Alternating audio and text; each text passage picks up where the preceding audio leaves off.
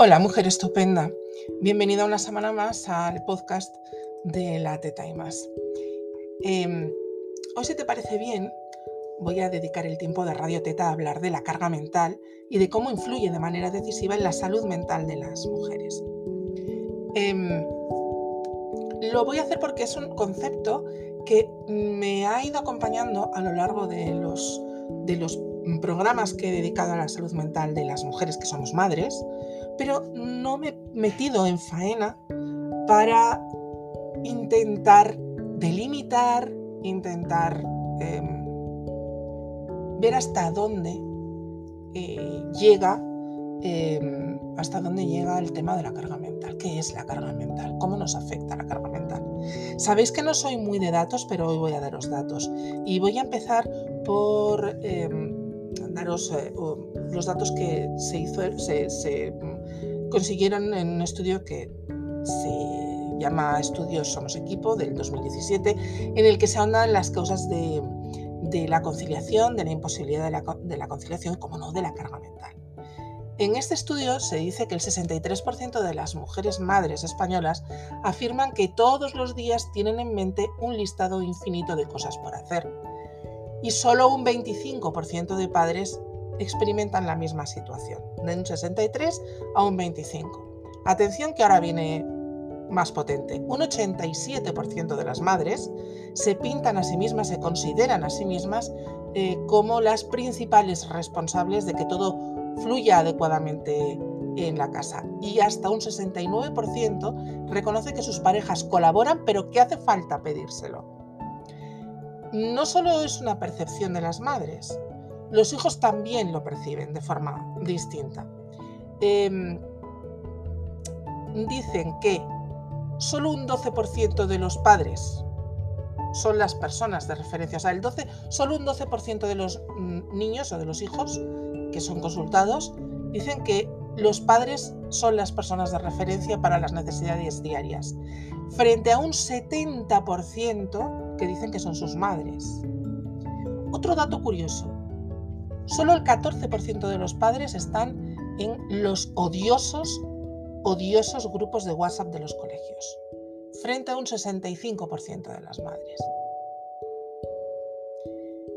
Más, el 58% de las mujeres después de ser madres toman decisiones que implican una cierta renuncia, reducción de la jornada laboral, excedencia, abandono del trabajo, frente a solo el 6,2 de los hombres. Y en estas actitudes eh, hay varios factores. Hay, factores externos, sociales, legales, que favorecen que la mujer aparque su trabajo en aras de sus hijos. Y luego están también las barreras internas, las barreras que las propias mujeres nos imponemos. Porque incluso antes de tener hijos, antes de saber que somos nosotras las que vamos a cuidarlos, eh, incluso cuando estamos en una pareja en la que ambos ganamos lo mismo, siempre está la excusa de que mi marido gana por y por eso renuncio yo. Ocurra lo que ocurra, la mayor parte de las veces es la mujer la que renuncia a la carga mental. El caso es que mm, estaba yo muy muy interesada en hacer eh, un programa sobre carga mental, pero es que además el otro día, mirando por Facebook, vi una viñeta que se junta a otra viñeta. Esta concretamente es de Mom Life Comics, ¿vale? Lo buscáis, eh, arroba Mom Comics, y, lo publicó Mamá Alterada, ¿vale?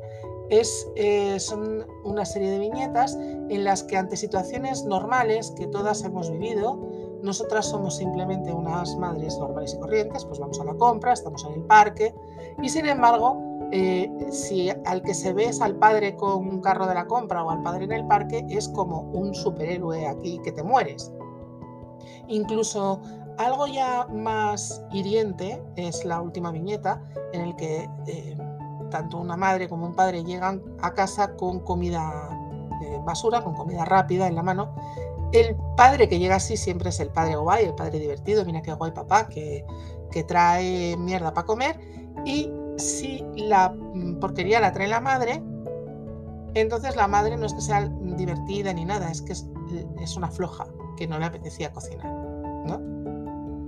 Estas, estas viñetas a mí me hicieron pensar y me hicieron recordar otras viñetas em, que em, bueno, las hizo la, eh, la, artista Emma Clint precisamente sobre carga mental, ¿vale? Em, y que explica súper bien lo que existe esa carga mental que eh, se tituló como me lo podías haber pedido, ¿no? Como eh, la mujer hace todo eh, mientras el hombre descansa y cuando ya revientas porque no puedes más y se lo dices, el hombre lo que dice es, no, pues me lo podías haber pedido. Eso es la carga mental, eso es la carga mental. Pero, ¿qué dice, voy a entrecomillar, la ciencia? Bueno, si, si buscas, bueno, la ciencia de San Google, claro, si buscas en, en Google el concepto de carga mental, lo que encuentras que te sale es una definición más o menos como esta, cantidad de esfuerzo mental deliberado que debe realizarse para conseguir un resultado concreto y que está ligada a la necesidad de procesamiento de información y de toma de decisiones para la ejecución de la tarea. La carga mental actúa como un factor de presión sobre el proceso cognitivo y de toma de decisiones. Es verdad que estamos acostumbradas a emplearla sobre nosotras mismas, pero lo cierto es que este concepto de carga mental surge en el ámbito del trabajo remunerado y de la prevención de riesgos laborales. ¿Y por qué en la prevención de riesgos? Pues porque se ha demostrado que el aumento de carga mental es un factor de riesgo en determinados entornos laborales. Según la UNIR existen una serie de factores que pueden provocar el aumento de la carga mental y que se deben a circunstancias diferentes y que hay que vigilarlos precisamente para que los trabajadores no asuman demasiada carga mental que provocaría fallos y errores que dependiendo del que se esté llevando a cabo pueden ser fatales, ¿de acuerdo? Bueno, por un lado están los factores relacionados con la propia tarea en sí, con el grado de exigencia que implica esa tarea, ¿vale? Pues la información que recibe el trabajador a través de órdenes directas, de documentos, de tareas programadas, en fin, en algunos casos será una información adecuada, pero mm, hay veces que termina por convertirse en un factor de riesgo cuando no es suficiente o cuando peor es excesiva que es lo que nos pasa a las mujeres, que sin tener un jefe en casa, porque se supone que nosotras somos las jefas, jaja, porque no tiene ni puñetera gracia, que nos digan es que es la jefa y se hace lo que ella dice. Bueno, em, normalmente tenemos un exceso de información, tenemos un exceso de cuestiones que tenemos que resolver. Muchas, muchas. ¿Desde cuándo poner el despertador? Hasta cuando conseguimos meternos en la cama. Toda esa información tiene que ser procesada de alguna manera. Y además implica una cadena de razonamientos, pues una cadena que tiene más o menos complejidad y que exigirá más o menos atención. Depende de lo mecanizado que esté todo, ¿no? Em, si hay que memorizar datos, cifras, si hay que hacer operaciones de cálculo, si hay que resolver problemas, vienes a mi casa y te hago un croquis desde que me levanto. Y luego la respuesta pues está condicionada por el número de alternativas entre las que haya que tomar esa decisión, lógicamente. ¿no? A estas exigencias que son de la tarea hay que añadirles también el factor tiempo, el tiempo que tiene el trabajador para elaborar la respuesta. Si el ritmo de trabajo es muy rápido, el esfuerzo mental lógicamente es mucho mayor. ¿no? Y luego el tiempo de atención constante, si es posible no hacer pausas que permitan descansar la mente, que permitan alternar tareas. Yo aquí eh, distinguiría un poco entre lo que es eh, la, mujer que tiene un trabajo remunerado fuera y que luego se encuentra en casa con las mismas cosas que, se encuentra cualquiera en una casa, todas las tareas, eh, que tiene el factor tiempo lo tiene ahí, porque mm, te levantas, haces las cosas, eh, te vas a trabajar, probablemente lleves a los niños al colegio, te vas a trabajar, vuelves y tienes que empezar con eh, qué falta, qué hay que hacer, la comida, no sé qué, las extraescolares, saca un rato.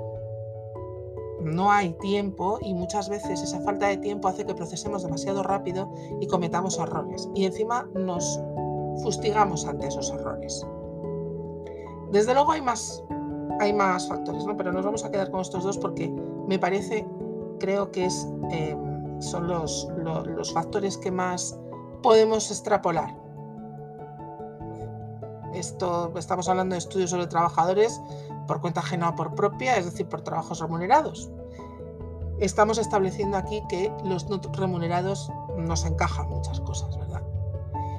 Bueno, pues todo esto que ya es sangrante, ¿vale? Porque, a ver, hay estudios sociológicos que dicen que el 71% de las mujeres experimenta un exceso de carga mental, pero solo el 12% de los hombres dicen, el 12% de los hombres dicen que, la experimentan. Bueno, pues esto se ha puesto mucho peor en los últimos meses con la crisis sanitaria, con el COVID-19, ¿no? La revista Lancet, entre otras instituciones, porque la revista Lancet es ya una institución, puso en marcha una serie de estudios que tenían como objetivo identificar la situación creada precisamente por el COVID, la situación sanitaria y tal, em, y ver si está afectando de forma diferente en función del sexo de las personas.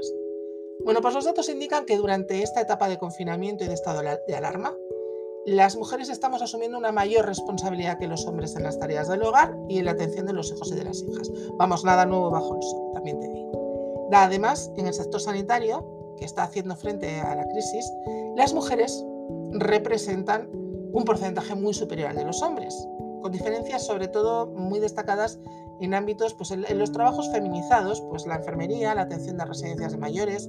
En estos lugares, en estos trabajos, la mujer representa el 84% del personal, ¿vale? Frente al 16 de los hombres. Esto es por si no nos queda claro que las tareas de cuidado pues están feminizadas, obviamente, ¿no? O sea, son evidentemente femeninas. El caso es que con estos estudios, pues a ver, a mí me parece que descubren las Américas y pusieron el huevo de pie, señores. O sea, mm, eh, sí, la carga mental está determinada y afectada por el sexo, por supuesto, claro, por supuesto. Lo bueno de que te hagan este tipo de estudios es que nos dan evidencia sociológica sobre algo que tú y yo ya sabíamos desde hace tiempo. Pero es que hasta hace muy poquito esta perspectiva diferenciadora entre los sexos en función de los roles, pues no se tenía en cuenta. Fíjate lo que te voy a contar. Hasta el año 2002, 2002 es el año que nació mi hija mayor, que tiene ya 20 años, pero que en esto es antes de ayer por la mañana. En el año 2002 la OMS dice, oye, espera, que es que aquí igual estamos haciendo estudios sociológicos y psicológicos que vienen a estar un pelín sesgados. Todavía no hemos empezado con otros temas, pero esto lo, la OMS dice, lo dice en el 2002, ¿no? ¿Qué hay que hacer? Podemos saber si ponemos un poco de nuestra parte e identificamos la repercusión de los roles de género en la salud psicológica y social. Pues qué factores de riesgo existen, qué manifestaciones, cuál es su gravedad, cuál es su frecuencia y bueno, en fin, en general el impacto que tiene estos roles en la salud integral de las personas, concretamente en su salud mental.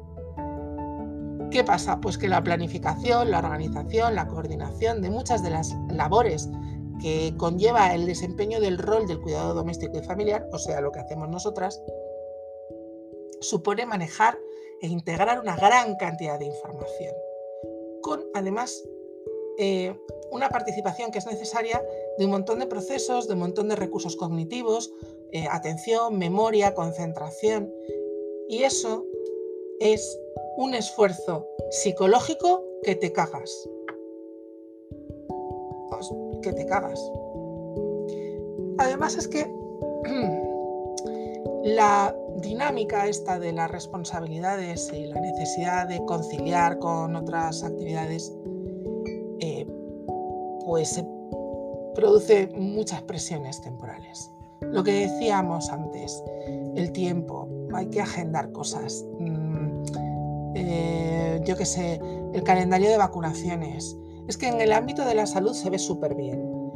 Mm, nosotras Da igual que, eh, en determinadas ocasiones, por facilidad de horario y tal, sea el padre el que lleva al niño, por ejemplo, a la revisión de niño sano. Él lo lleva.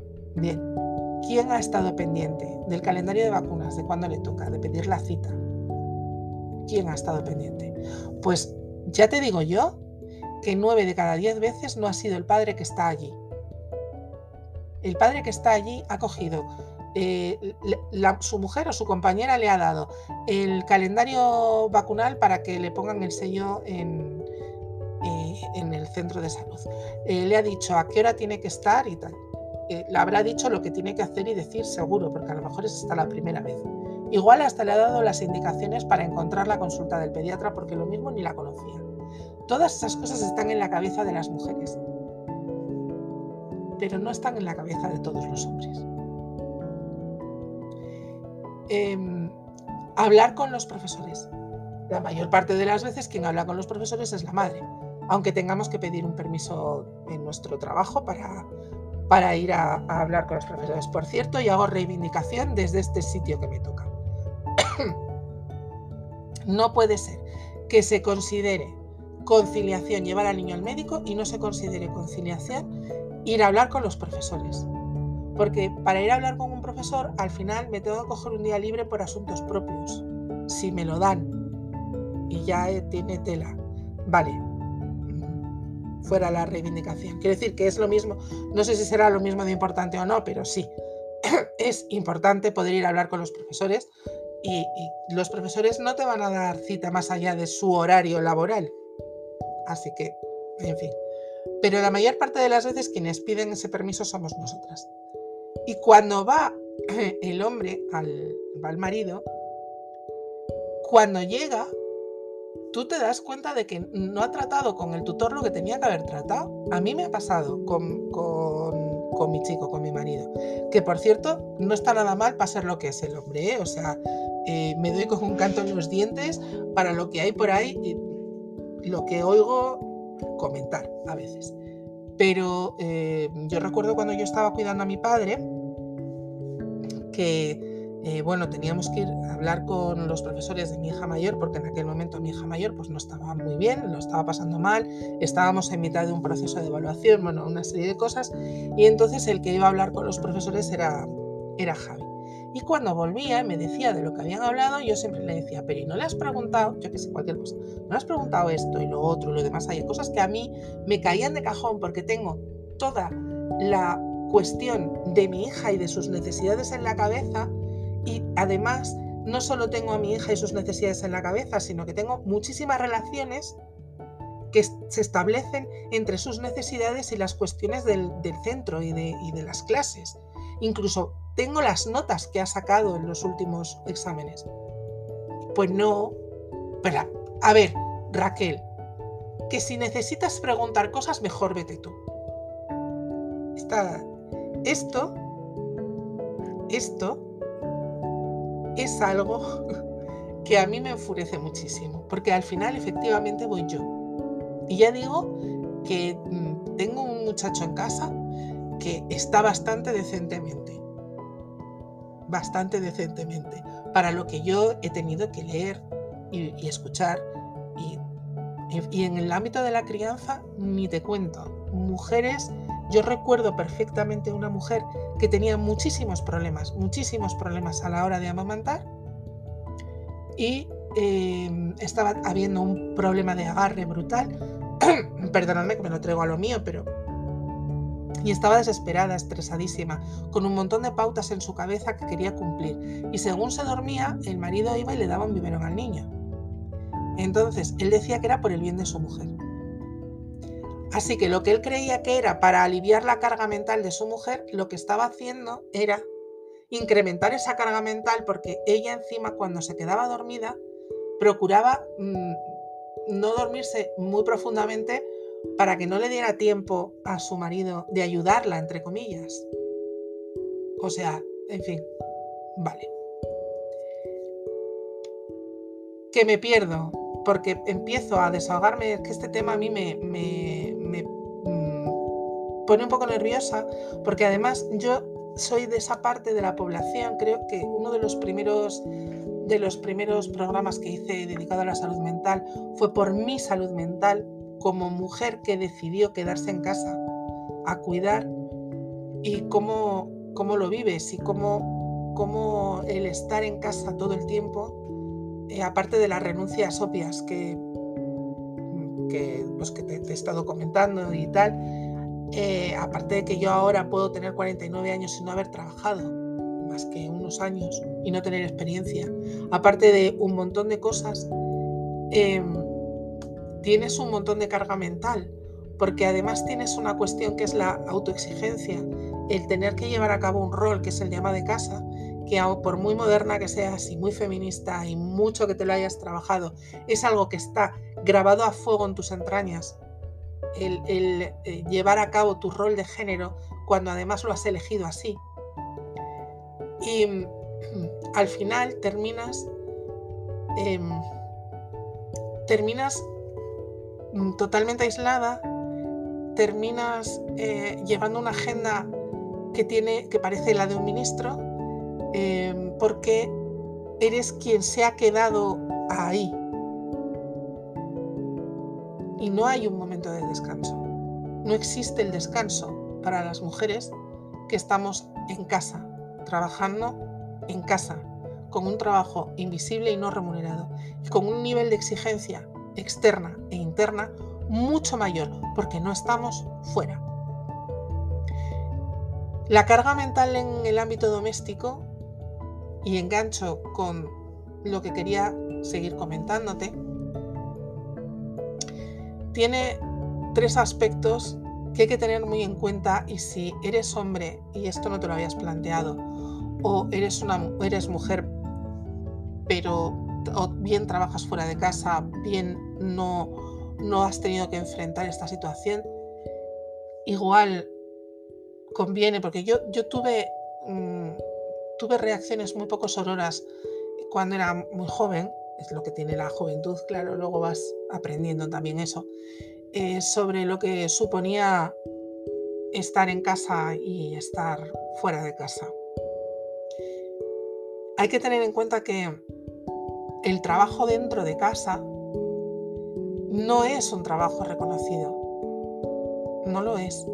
Primero que al ser un trabajo mental sobre todo, o sea, porque lo físico, digamos, de limpiar, no sé qué, pues oye, afortunadamente mm, si necesitamos mantequilla ya no batimos leche, vamos al, vamos al supermercado y cuando necesitamos pasar una escoba tenemos aspiradores y ya no tenemos que golpear colchones de lana. Entonces, la cuestión de más o menos tener en casa las cosas mm, mínimamente decentes, pues no ocupan todo el tiempo, pero sí es un trabajo mental, de organización sobre todo, de tener en cuenta los horarios de todo el mundo. O sea, si hoy, por ejemplo, mi hija eh, mayor em, tenía, se ha levantado a las, a las 9 para poder sacar a la perra porque ella quería ir al gimnasio, pero luego tiene que volver y tiene que comer un poco antes que el resto porque tiene clase en el conservatorio a las cuatro y media y tiene que coger un autobús a las 4 que si lo pierde pues ya va mal entonces tiene que comer un poquito antes.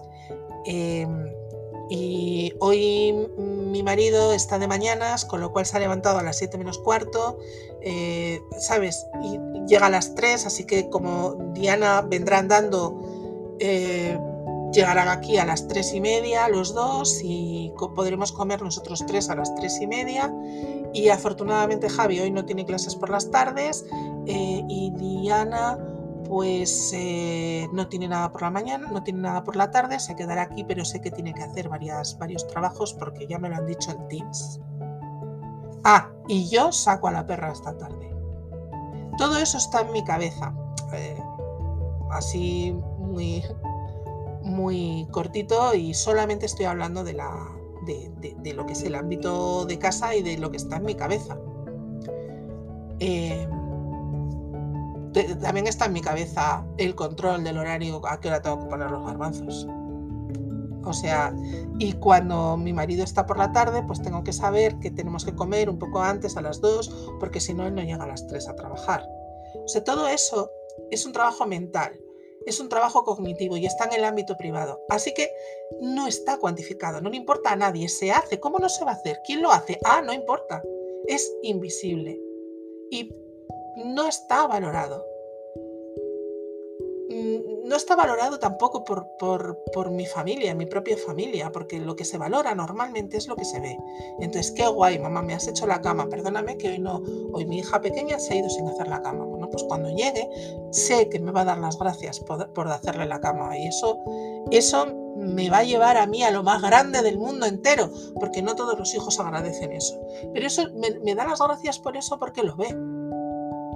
Lo ve eh, no, me va a agradecer todos los horarios que tengo en la cabeza.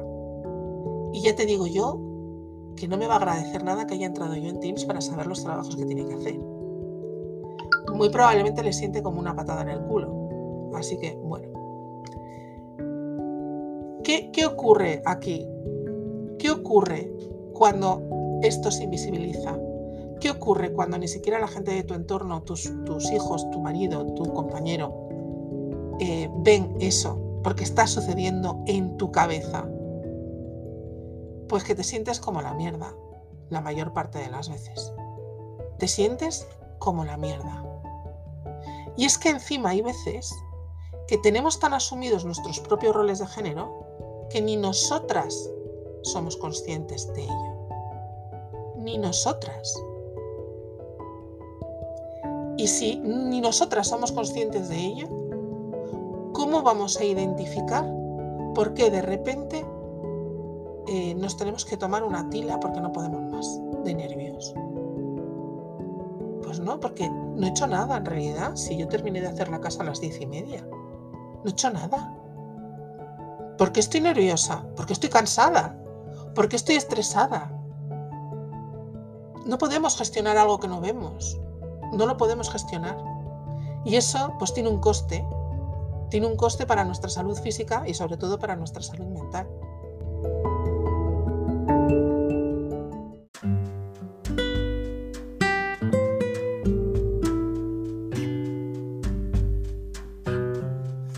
Seguimos hablando de carga mental y de salud mental, emocional, también de la física, pero sobre todo ya sabes que en estas últimas semanas estamos dedicándole, estoy dedicándole horas, iba a decir minutos, pero en realidad son horas a nuestra salud mental, a la salud mental de las mujeres madres. Y mm, este programa de hoy dedicado a la carga mental me parece imprescindible. Hemos estado hablando de porcentajes y de, de abrumadoras mayorías eh, en cuanto al, al sexo afectado más afectado por la carga mental y estoy, si me permites, haciendo especial hincapié en la situación eh, de carga mental que vivimos las mujeres madres que además hemos decidido permanecer en nuestra casa. Lo último que comentaba en el bloque, en el bloque anterior es eh, la dificultad y el, estrés que genera el hecho de que eh, el trabajo doméstico, al ser un trabajo mental, mm, más que más que físico y que además eh, se genera en un ámbito muy privado, que es el del interior de la casa, pues no es un trabajo reconocido, no está cuantificado, es invisible. Eh, y, es tan invisible que no solo es que la sociedad, eh, la gente en general, no lo valore, sino que incluso las personas que comparten casa con nosotras, pues tampoco lo valoran mucho.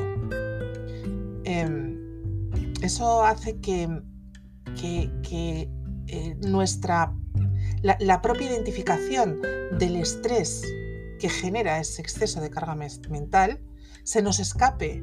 No, no, sabemos de dónde viene, no sabemos por qué estamos permanentemente estresadas, eh, no sabemos por qué estamos permanentemente ansiosas.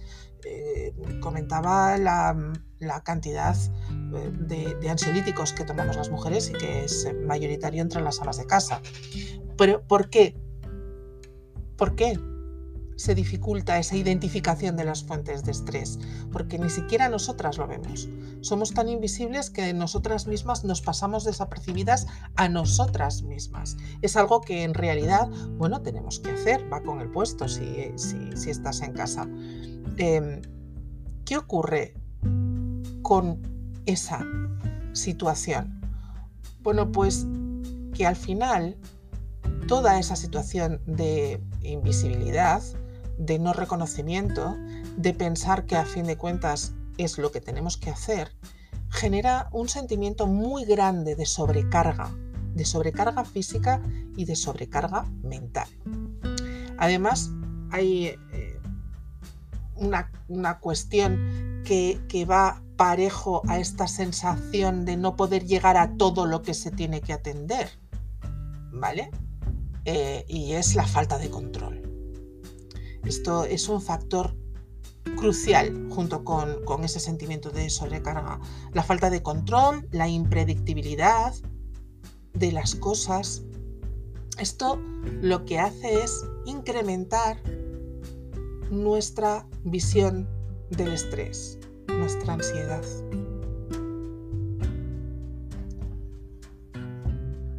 ¿Qué ocurre con todo esto? Cuanto más ansiosos estamos, hablábamos al principio, os contaba al principio, eh, que, esto de la carga mental, eh, el concepto carga mental es un concepto que se establece eh, para el estudio de situaciones laborales y de riesgos laborales, ¿no? porque una, situación de carga mental excesiva lleva a una situación de estrés y ese estrés lleva, a, em, eh, lleva al error, a que haya errores. Em, cuando nosotras estamos así, cuando, cuando las mujeres que estamos en casa eh, y las que trabajan fuera y, luego llegan a casa y se encuentran con el marrón, porque por muy separadas que estén las tareas, la evidencia dice que la mayoría de la carga física y mental de la casa la tienen las mujeres en el caso de las, de las parejas que ambos trabajan. Eh, como empieza a haber eh, errores, se nos empiezan a olvidar las cosas, se te quema la comida porque estás a otra cosa o porque mm, directamente encontraste un momento mientras se hacía las lentejas, mm, encontraste un momento para desconectar un poco y desconectaste tanto que se te olvidaron. Eh, cuando, cuando empieza a haber errores, la percepción que tenemos nosotras de, nuestra, nuestra eficacia y nuestra eficiencia dentro de las tareas que nos son asignadas, em, baja. ¿no? O sea, empezamos a vernos mucho menos eficientes. Y si estamos solo, solo estamos en nuestro ámbito de hogar, y este solo lo he dicho dos veces y está como en negrita, eh, cursiva, subrayada y entre todas las formas de resaltar una palabra, ¿vale? Solo. estamos en casa, eh, si empezamos a notar que no, somos eficaces dentro de la casa, lo que hacemos es bajar nuestra autoestima de una manera mucho más que sensible, muy notable. ¿Por qué? Y bueno, al, aumentar todo esto hace que aumente el estrés también y la ansiedad. Más que nada porque, a ver, eh, ¿por qué surge? No sé si os ha pasado alguna vez, no sé si te ha pasado a ti alguna vez que estás haciendo algo y, la, eh, tú tienes que conseguir una determinada cosa, me da igual en que incluso en un videojuego, me da lo mismo. Cuanto más te cueste alcanzar esa cosa, más frustrada te vas a sentir y por lo tanto más estresada te vas a sentir. Bueno, pues esto nos pasa a las mujeres que estamos en casa, en, nuestra, casa solamente. Em, nosotras, a ver cómo explico esto. Todas, todas, trabajemos fuera o dentro, lo hayamos decidido o no. Bueno, trabajemos fuera o dentro, no. Trabajemos fuera y dentro, o no trabajemos fuera, pero sí dentro, ¿vale? Todas tenemos una serie de roles que nos han metido y nos han grabado a fuego en nuestro subconsciente. Son las normas de género femenina. ¿no? Estas, estas, eh, estas normas de género, estos roles de género que tenemos que cumplir. Son una serie de expectativas que vienen con nosotras. Incluso en los entornos, cuando nos hemos criado en entornos mm, em, em, pues, pues privilegiados bajo mi punto de vista, porque eh, con unos padres, madre, padre, que han intentado eh, quitarnos esos, esa, cadena, que es los roles de género, eh, incluso entonces hemos socializado de una determinada manera y nos han, los tenemos ahí, ¿no? esos roles llevan, llevan eh, encadenadas una serie de expectativas que nosotras tenemos que cumplir como mujeres.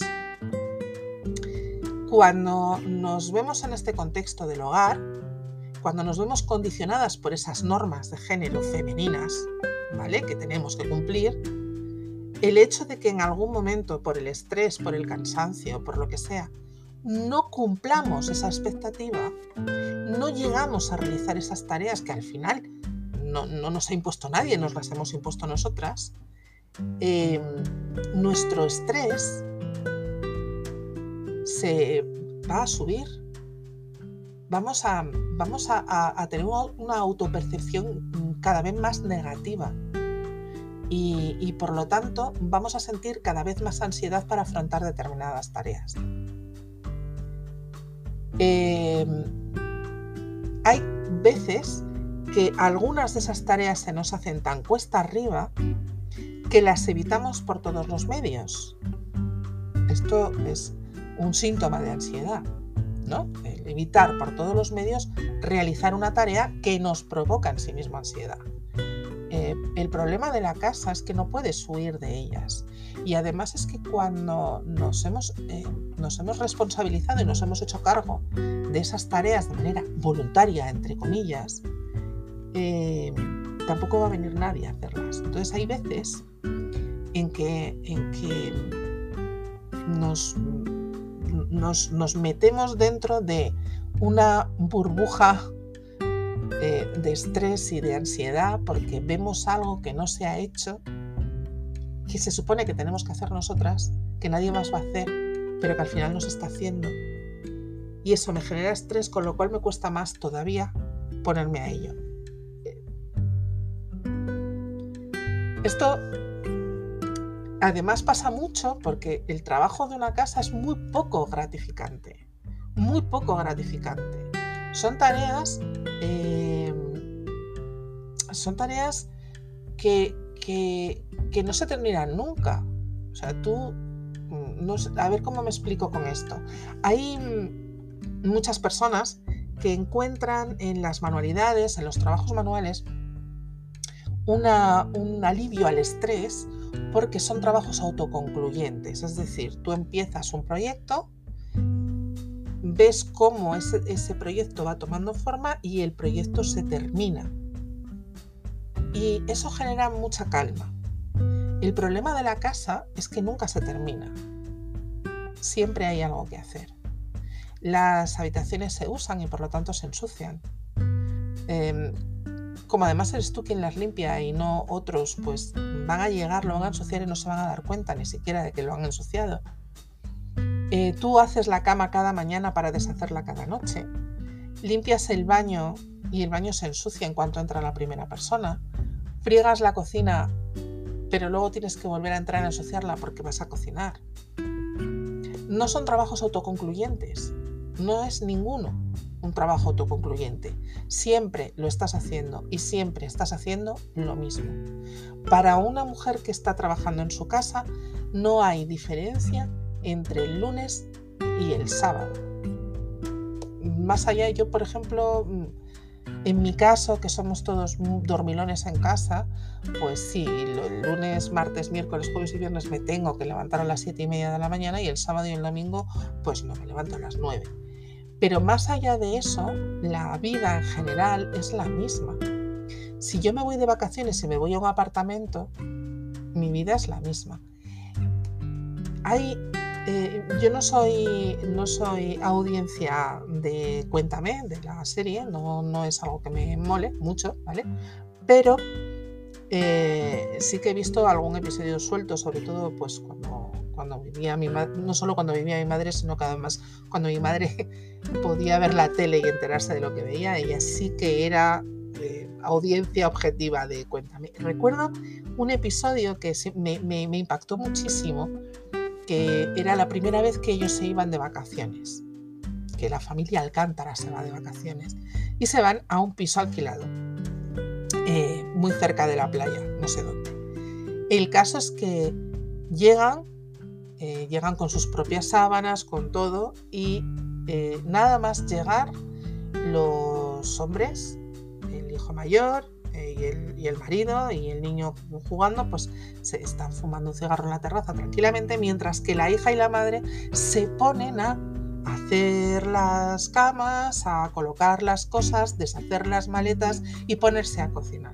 Es decir, eh, las tareas, la, que no está de vacaciones es la madre hija. Ellas no van de vacaciones a ningún sitio porque te llevas tu tarea siempre. Y es una tarea que, como decía antes, pasa tan desapercibida que, que no, no genera una percepción de logro. Entre que pasan desapercibidas y que además no son autoconcluyentes, tú nunca terminas nada. No hay un avance personal, no hay recompensa. Son cosas repetitivas, son cosas que además escapan a tu control. El no me pises lo fregado es un chiste, pero no mola una mierda que tú hayas estado limpiando un suelo y llegue alguien que no se está dando cuenta del tiempo que tú llevas fregando y pase por encima. Es la misma coña que la de la zapatilla, que no me hace a veces ni puñetera gracia. O sea... Pero todo eso, todo eso eh, propicia enfermedades, sobre todo trastornos psicológicos, la ansiedad, la depresión, cosas de las que ya hemos hablado, pero se somatizan y, también puede, puede propiciar enfermedades físicas. Vale, y y con todo esto, ¿qué hacemos? ¿Qué hacemos para evitarlo? ¿Cómo, cómo aliviamos la, carga mental? Bueno, pues mientras yo estaba haciendo todo esto, estaba buscando eh, información. Em, me, me, he encontrado con muchas páginas de autoayuda y todas decían más o menos lo mismo, ¿no? que hay que reflexionar sobre las normas y los roles de género que incorporamos como propios y preguntarnos si contribuyen a nuestro bienestar. Se supone, se supone que al hacer este ejercicio pues podemos revisar si estamos, si estamos contribuyendo a desigualdades teóricas, que bueno, ya tal, y además nos podemos plantear cómo contribuir a la solución. Bueno, yo no estoy segura de que sea tan fácil. De hecho, a muchas de nosotras, eh, feministas, por lo menos voy a hablar por mí, cuanto más reflexiono sobre el tema y más lo identifico, de más mala leche me pongo. Entonces no estoy yo muy segura de si es muy bueno para aliviar mi ansiedad esto de ponerme de mala leche y luego además no tener una forma de canalizar esa mala leche. No lo sé. Eh, yo una vez lo que hice fue mm, poner una, hacer una lista yo hice una lista en una hoja por una cara con las tareas que, tenía, que había que hacer en casa. Y puse a todo el mundo a trabajar, ¿no? Esta es la coña de la mujer jefa. Puse a todo el mundo a trabajar. Había muchísimo que hacer, había un cambio de armarios, había mucho que hacer. Y, y entonces puse una lista en la nevera para ir tachando de la lista. Yo hice una trampa y es que por el otro lado del folio iba poniendo en cuatro columnas, cada una con un nombre, quién iba haciendo cada tarea y quién iba diciendo lo que había que hacer o asumiendo toda la, tarea. El caso es que cuando terminamos de hacer las cosas, mi lista llegaba hasta, eh, la lista que encabezaba mi nombre, llegaba hasta abajo del folio y las otras tres pues eh, eh, eran más o menos iguales y llegaban más o menos como a la mitad del folio. Es decir, yo había hecho el doble que cualquiera de, los otros tres. ¿Por qué? ¿Había hecho las mismas cosas? ¿Había hecho de hacer el doble de cosas? No, pero cada vez que venía alguien a decirme, ¿y ahora qué hago? Yo tenía que dejar de hacer lo que yo tenía que hacer para revisar en mi cabeza la lista y decir, pues ahora haz esto. Cada vez que alguien venía y me decía, oye, ¿y esto cómo lo hago? Yo tenía que dejar de hacer lo que estaba haciendo para explicar cómo lo hacía. Y para mí eso era una tarea también, así que la fui apuntando. Cuando terminamos al cabo de la mañana, no, recuerdo si un sábado, un domingo quizá un día de fiesta, no no me acuerdo del día exactamente, se lo enseñé. Se lo enseñé a todos ellos. Eh, y, yo creo que lo entendieron. Yo creo que lo entendieron. Y de hecho, desde ese momento, que tampoco hace tanto, ahora un par de años, eh, la verdad es que tengo que reconocer que mi carga mental ha disminuido. Sigue siendo un problema para mí, pero reconozco que el hecho solamente de que, por ejemplo, mi marido cuando no trabaja por la tarde al terminar de comer se levante y friegue, sin, que yo tenga que decir a quién le toca fregar sabiendo que le toca a él, eh, es, un alivio. El hecho de que termine de fregar y recoja eh, sin que yo tenga que ir a mirar a la cocina si se han recogido los cacharros que se han fregado, eh, es algo que me tranquiliza. Hay muchas cosas, muchas cosas que todavía hay que mejorar, pero creo que vamos por el buen camino. No estoy segura de que hacer esta reflexión y identificar las ideas y cambiarlas es, algo práctico, es algo que realmente tenga un impacto directo sobre nuestra vida en casa. Es algo que creo que hay que hacer, pero no, no estoy segura de que solucionemos nada haciéndolo nosotras, porque creo que nosotras esa reflexión, la mayoría por lo menos, ya la hemos hecho. Es una reflexión que tenemos que hacer a nivel social y todavía queda mucho. Mientras se sigan eh, utilizando los roles de género para usurpar espacios en lugar de para ver cómo nos oprimen a un 52% de la población, no habremos hecho nada. la reflexión sobre los roles de género tiene que estar hecha para eh, ver dónde están las desigualdades reales, reales de la gente. Y para poder aliviar esas cargas, para que no sigamos siendo una mayoría de usuarias de ansiolíticos, que la cosa esté un poquito más repartida. Pero no sé, ¿tú qué crees? Como siempre, te escucho.